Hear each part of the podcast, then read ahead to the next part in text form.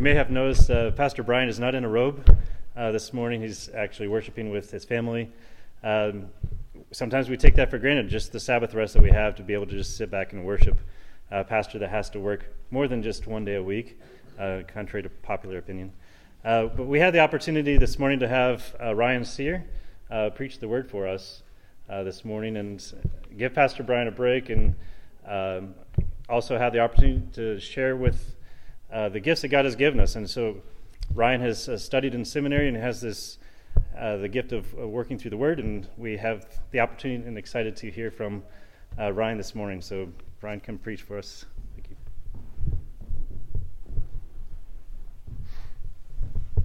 Thank you. Uh, if you will grab your Bibles and and start turning towards Genesis chapter 19. Um, I do have a few comments that I want to make before we actually read the passage, but if you'll go ahead and head there now, I'll make those. And there's two things that I want to treat before we actually read the passage. Uh, the first one is, um, as you'll see from the title of the sermon, The Gospel According to Lot, first thing we need to do is answer who is Lot. Um, he has been introduced before this chapter in Genesis, and we, we want to have a little bit of that in mind. And the second thing is, is for this passage to make sense, it's really important to see what comes right before it at the end of, of Genesis 18. So I just want to make a few comments about both of those, and then we will, we will get into reading this morning's passage. To answer who Lot is, he is he's the nephew of Abraham. We are introduced to Lot in the exact same place where we are introduced to Abraham when we find out that he is the son of Abraham's deceased brother, Haran, or Haran. And um, it, it seems that upon the death of Lot's father, Abraham kind of takes him under his wing. We see that Lot leaves the, uh, the rest of the family when Abraham does to sojourn and, and Lot goes with him until a time when both Abraham and Lot have become so successful and so prosperous that they're unable any longer to live together. And at that point, we see that, that Abraham and Lot, they meet and, and they've decided that they need to separate, and Abraham gives Lot the choice. He says, Look at the land and choose which way you will go, and I will go the other. And at that point, Lot, looking over the land, he sees the Jordan Valley and he sees that it is fertile and that it is, it is a place where, with his herds and his possessions, he can be prosperous. And he takes off and he goes into the, the land of the Jordan Valley, which includes the cities of Sodom and Gomorrah. And, and he goes and he dwells in, in the city of, of Sodom, and we see that Abraham takes, takes the other route and he, he does not go into the fertile land, but they separate. And then we don't, we don't hear a lot. Sorry for using that, that phrase with the, his name being Lot. We don't hear much more about him except that in, in Genesis 14, we see that the kings of Sodom and Gomorrah are at war and they're defeated, and Lot is carried off as a captor, as a captive, sorry. Um, and Abraham takes his men and he, he goes and rescues Lot. And he rescues all his possessions and brings them back. And, and Lot returns to Sodom. And then we haven't heard from him until this passage that we come to this morning. The second thing that I wanted to outline for us is what is going on in Genesis 18 that really sets the scene for what is going to happen here. And that is that there have been three angels or men or messengers that have come to meet with Abraham. And their primary task was to tell Abraham that the promised seed, his son Isaac, was going to be born within a year. But before they take their leave of Abraham, we see God pause and say, Should I tell Abraham what I am about to do? And, and in God's wise counsel, he, he decides to share that with Abraham, what he is about to do. And he says, I am going in to the valley, and I'm going to destroy these wicked cities. The outcry from them has become great, and it is time for judgment to be exacted. But then we see Abraham begin to intercede for the cities. And certainly we assume that part of what he is trying to intercede for is Lot. He knows that Lot is still there. But Lot begins, or Abraham rather, begins to, to reason with God. And he says, You are a just God, and you surely will not destroy the righteous alongside the wicked. He appeals to God's own character, and he says, He does not deny that the cities are deserving of this punishment. He does not deny that God's justice demands this punishment to be meted out, but he does reason with God with his own character, saying, You will not destroy the righteous along with the wicked. And he begins by saying, If you find 50 righteous, would you destroy the cities? God says, For 50 righteous, I will spare the cities. And he continues, he says, What if, what if five fewer than that are found? And, and we marvel at his boldness, but he continues until he gets down to saying, If you find 10 men, will you destroy the cities? And God says, For 10 men, I will not destroy the cities. And then we pick up with our passage in Genesis 19. These, these men, these messengers, take their leave of Abraham, and we pick up with, with chapter 19. And this is a long chapter. I am going to read it all the way straight through, so please give your attention to God's word. The two angels came to Sodom in the evening, and Lot was sitting in the gate of Sodom. When Lot saw them, he rose to meet them and bowed himself with his face to the earth and said, My lords, please turn aside to your servant's house and spend the night, and wash your feet. Then you may rise up early and go on your way. They said, No, we will spend the night in the town square. But he pressed them strongly. So they turned aside to him and entered his house, and he made them a feast and baked unleavened bread, and they ate. But before they lay down, the men of the city, the men of Sodom, both young and old, all the people, to the last man, surrounded the house. And they called to Lot, Where are the men who came to you tonight? Bring them out to us that we may know them. Lot went out to the men at the entrance, shut the door after him, and said, I beg you, my brothers, do not act so wickedly. Behold, I have two daughters who have not known any man. Let me bring them out to you, and do to them as you please. Only do nothing to these men, for they have come under the shelter of my roof.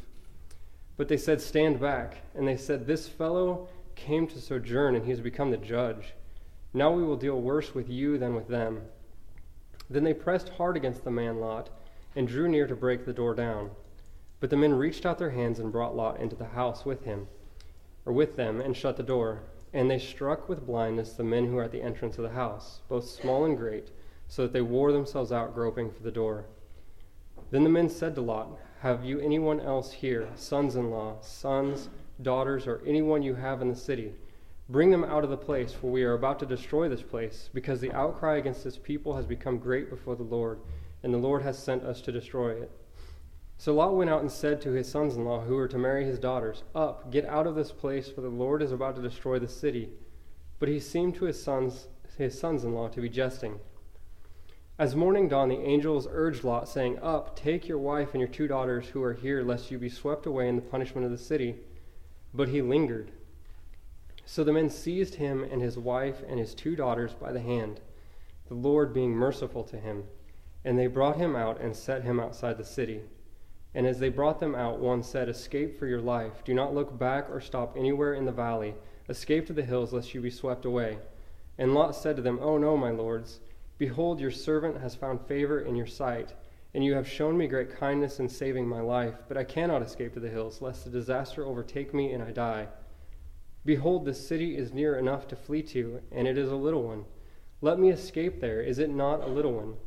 And my life will be saved.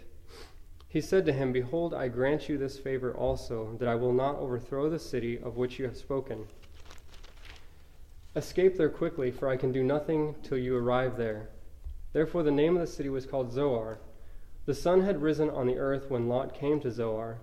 Then the Lord rained on Sodom and Gomorrah sulfur and fire from the Lord out of heaven, and he overthrew those cities, and all the valley, and all the inhabitants of the cities, and what grew on the ground. But Lot's wife behind him looked back, and she became a pillar of salt.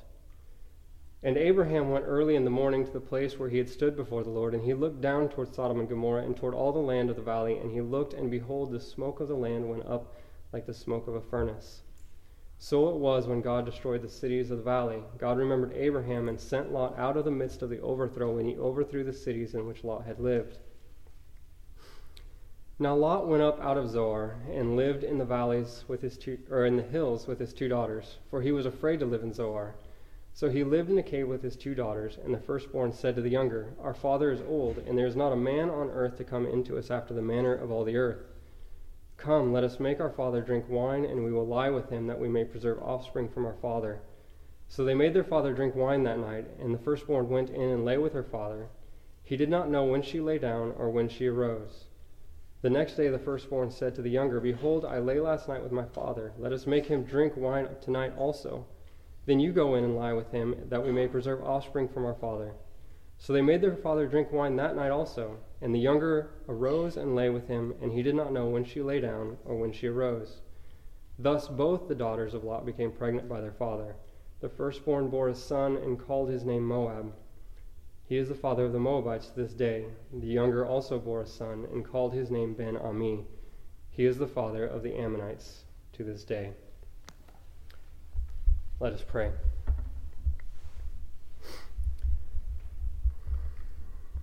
Heavenly Father, we pray, humble us before your word this morning. Send your Holy Spirit to work faith in our hearts as we engage your revelation. Make us to tremble at your holiness. Cause us to recognize, confess, repent from, and flee from our sin.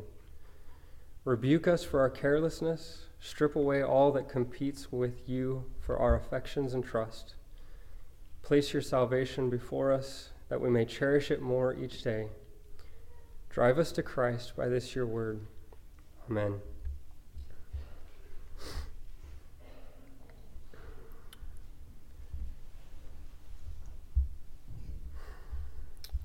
As we begin this passage, we see that, as I said in Genesis 18, we have three angels. And we, we confess and we think that one of them would have been uh, a pre incarnate representation of Christ. But as we come to Sodom, only two of them show up at the gate. And, and these, these two men, or angels, as though the, the passage goes back and forth between calling them angels or men, and, and the word in Hebrew for angels can also be termed messengers. And we certainly see that they have a message for the city. But they, they come and they enter the gate, and, and Lot is there at the gate. And Lot meets them, and, and as soon as he meets them, he bows down to them and he, he offers to them hospitality. And he says, Come to my house this evening. Stay with me this night, and you can wash and eat, and you can leave in the morning.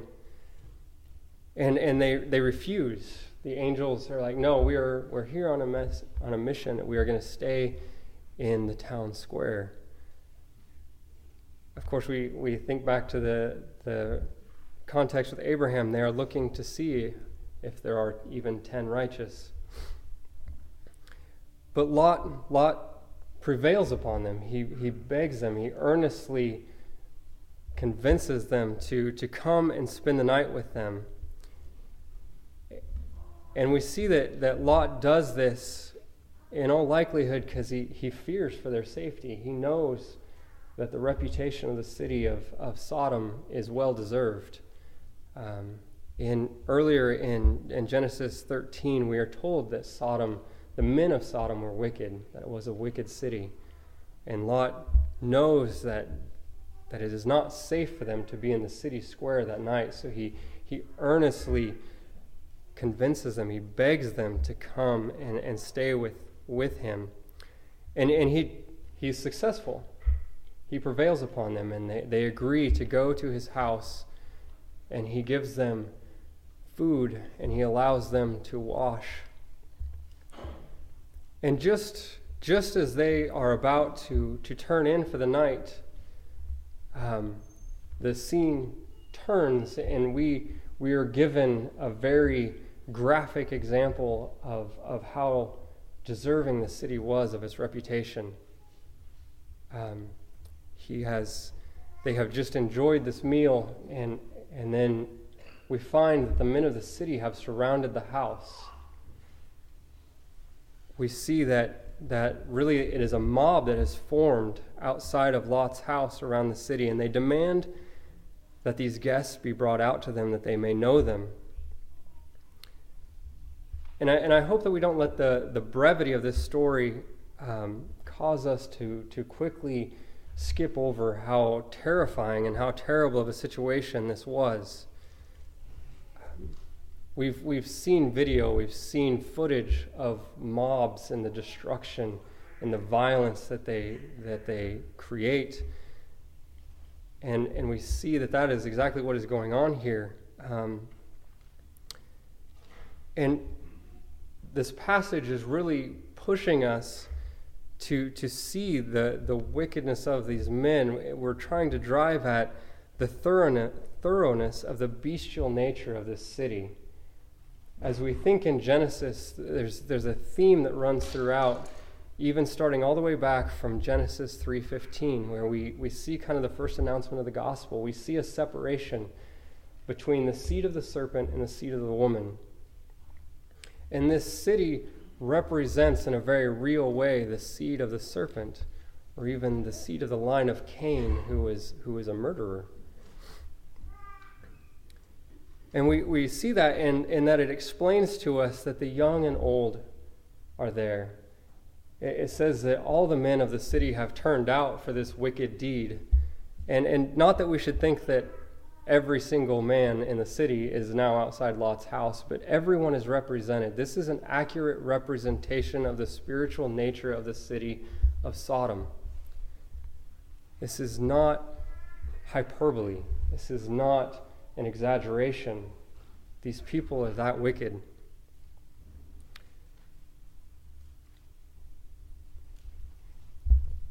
This is, these men are well described by Romans 1, where they have been turned over to the lusts of their flesh.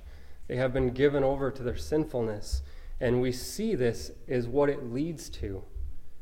This is where it tends. They, they typify those who reject God and those who wage war against God, against his chosen, and ultimately against his anointed. And this scene has many things to teach us about sin. The first that I want us to see is that sin is crafty. These men, even though it's a mob, they come to the door and they say, Bring in these men out that we may know them.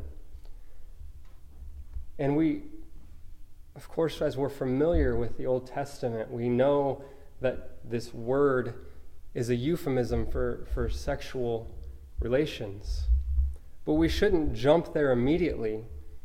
They, they certainly could have come and been much more upfront and honest and expressed their true intentions for violence and sexual immorality, but they don't. They, they use this word that can at least imply some subtlety. They're trying to be deceptive. But we see that Lot is not deceived. We see that Lot knows what their intentions are. And, and thus begins a, a back and forth with Lot, where at one moment we, we want to praise him, and then at the next moment we, we shake our heads and are so frustrated with him and just, how do you, how do you have this inconsistency in your life? Because in the presence of this dangerous mob, he steps outside the door to rebuke them. He comes out and he says, My dear brothers, do not act so wickedly. The courage that it took in the face of a mob to, to go outside the door, you would think you would be barricading the door, hoping that they don't tear it down. But he steps out and he says, Brothers, do not act so wickedly. But then, just as we are ready to praise him, we see that he offers an alternative that is sinful and is, and is wicked in what he does, and he offers to give his daughters in place of these guests. There, there is no excuse for that. We, we see that he likely is afraid, and maybe he has imbibed a little bit of the reasoning of the city.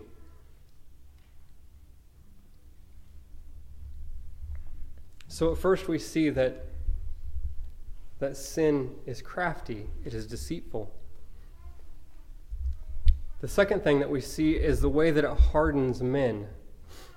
he comes out and he gives these men a very gentle rebuke. He calls them brothers and he says, Do not act so wickedly. And in biblical terms, this is a very gentle rebuke. And I think the, the greatest rebuke we see in Scripture is when, when John calls the Pharisees a brood of vipers. And, and certainly that is what Lot could have done, but he comes out and he says, My brothers, do not act so wickedly. But their reaction shows how hardened by sin they are. They look at him and they go, Who are you? You are a stranger. You are an outsider. You do not belong here, and you are trying to judge us? How dare you? And their response is that we will do worse things to you than what we were going to do to these men. Their fury, their anger, and wrath is about to be poured out upon Lot because he has called them out for their sin. Sin hardens men rather than responding to rebuke with repentance and faith and humility, it causes them to rage all the more. And they are pressing in upon Lot and, and in all accounts, we should assume that Lot is done for. He has no hope. It is a mob. He cannot fight a mob. But then we see the door to the house open. The angels reach out, they grab Lot, and they pull him in. And in the process, they frustrate the plans of the men of the city. They rescue Lot out of the hands of the seed of the serpent. They rescue Lot out of the hands of sinners, out of the dominion of sin in a very real way. This is Lot's first rescue. We see that he was in danger due to sin and the power that has over men.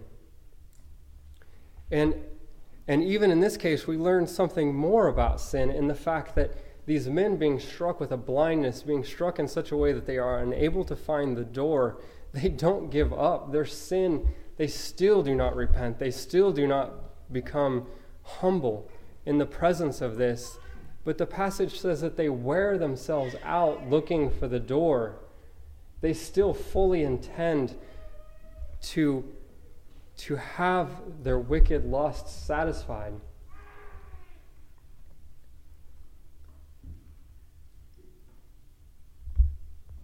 It really is shocking when we see in such a form the, the way that sin that this, this really describes, as Paul uses that statement of calling the sinfulness of sin, this, this portrays that so well. That even in the face of, of being struck with some miraculous blindness, they, are, they don't give up.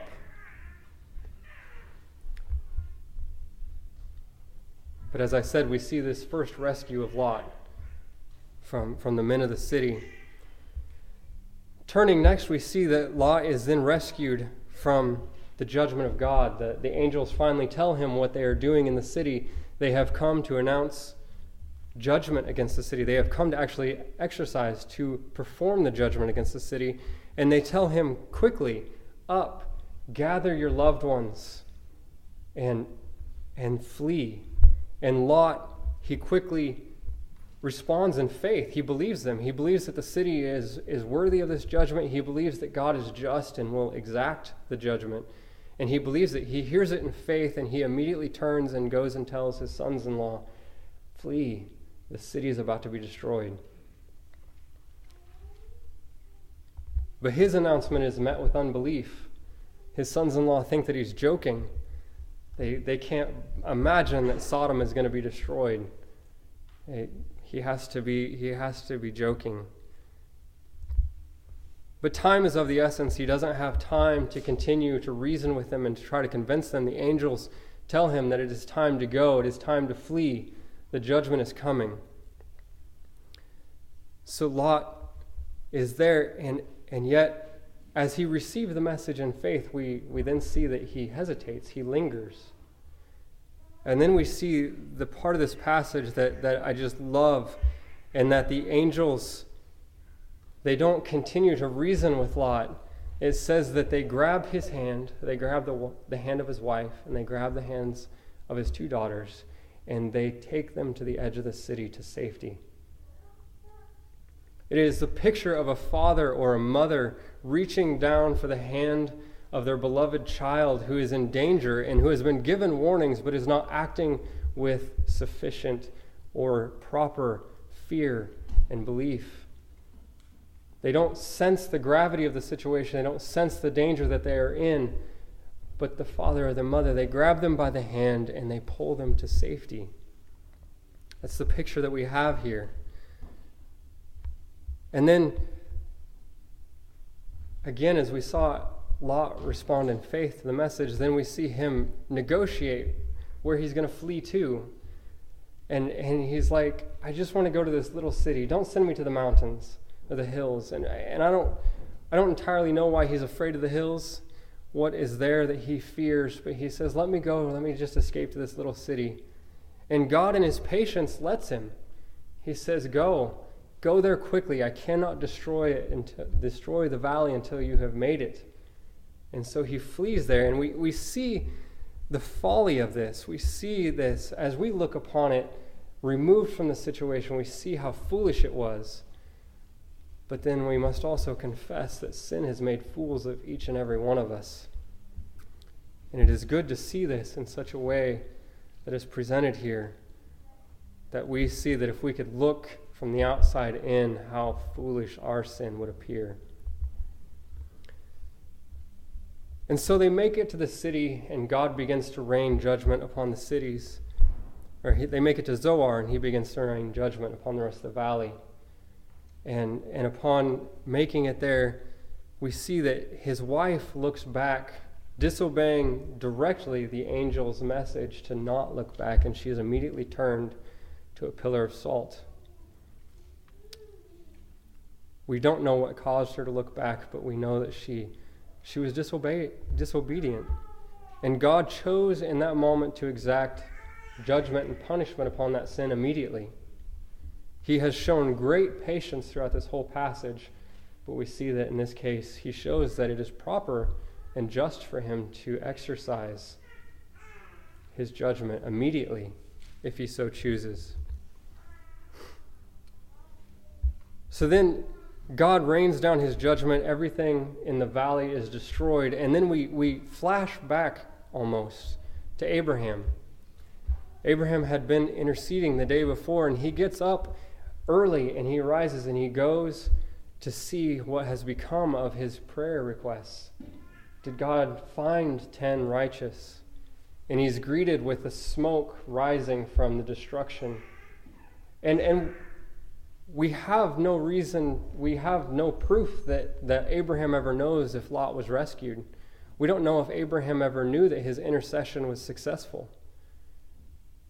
Lot was rescued, it was successful. His prayers were heard, but we don't know if, if Abraham ever finds that out. But for our benefit, we see the value of intercessory prayer.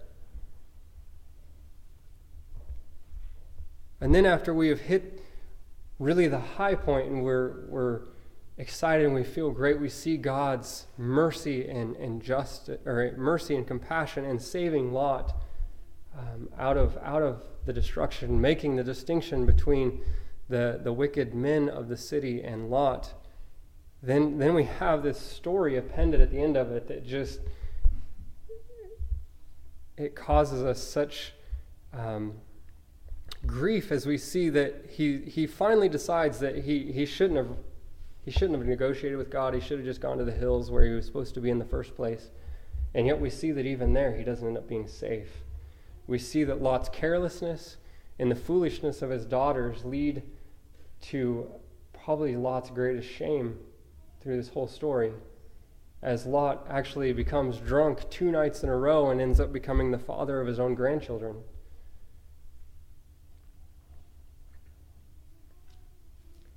And, and we ask, why, why is this here?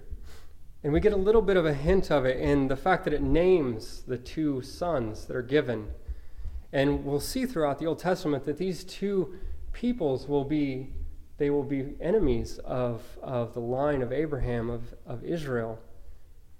And the, the people of Israel are not to be um, are not to interact with them, they're not to intermarry with them, but we do see an exception to that. hopefully, as we look at the name Moab and the Moabites, there's at least one character that comes to mind. She has a whole book in the Bible named after her. Of course, I'm thinking of Ruth. And even in this horrible sin, we see that God brings back the line of Lot into, into the genealogy of Christ. And hopefully that starts to point us forward to what why this is included. Lot was saved temporarily from the wickedness of men, from the seed of the serpent. He was saved temporarily from the judgment of God that was exacted against Sodom and Gomorrah. But we had to look for something more. We have to be looking forward to Christ, to the one who comes, to, to the one who who on a night in the dark was greeted with a mob who arrested him, who could have called down angels to rescue him from them, but he didn't. He bore the fury and the wrath of the seed of the serpent, of the seed of man. He took upon himself everything that they had to give in his crucifixion. He came, and he is the one who doesn't escape from God's judgment for sin, but actually bears it we see that these two um, these two scenarios that Lot was rescued from point us towards what we need to be rescued from. We need to be rescued from sin and from the seed of the serpent and from all his power that he exercises against God's, God's chosen. And we need to be rescued from the very judgment of God himself. And these point us towards Christ with that little clue of, of the name of the Moabites being included in there. We see that our own sin entangles us and causes us to be careless and to hesitate when we should flee to God for safety. And ultimately, this passage directs our attention toward the seed of the woman, Jesus Christ, who will defeat the seed of the serpent and will share all the benefits with those who place their trust in him. He will be our rescuer, and he shelters us from the judgment of God by bearing it himself. We must just trust in him and believe in him and follow him as he takes our hand and leads us to safety. Let us pray. Father, we praise you that you are a God who saves. We praise you that you have saved us from the dominion of sin. We praise you that you have saved us from your judgment of sin. Lord, we praise you that you bore our transgressions. May we learn from this passage completely to trust in you. Teach us ever to be watchful, to live in praise and thanksgiving for having been saved. And we pray for anyone who is yet to trust in you. We pray that you would reach out, grab their hand, and pull them to safety in you. Lord Jesus, we pray that you would be our intercessor who is better than Abraham. May all praise be to you. Amen.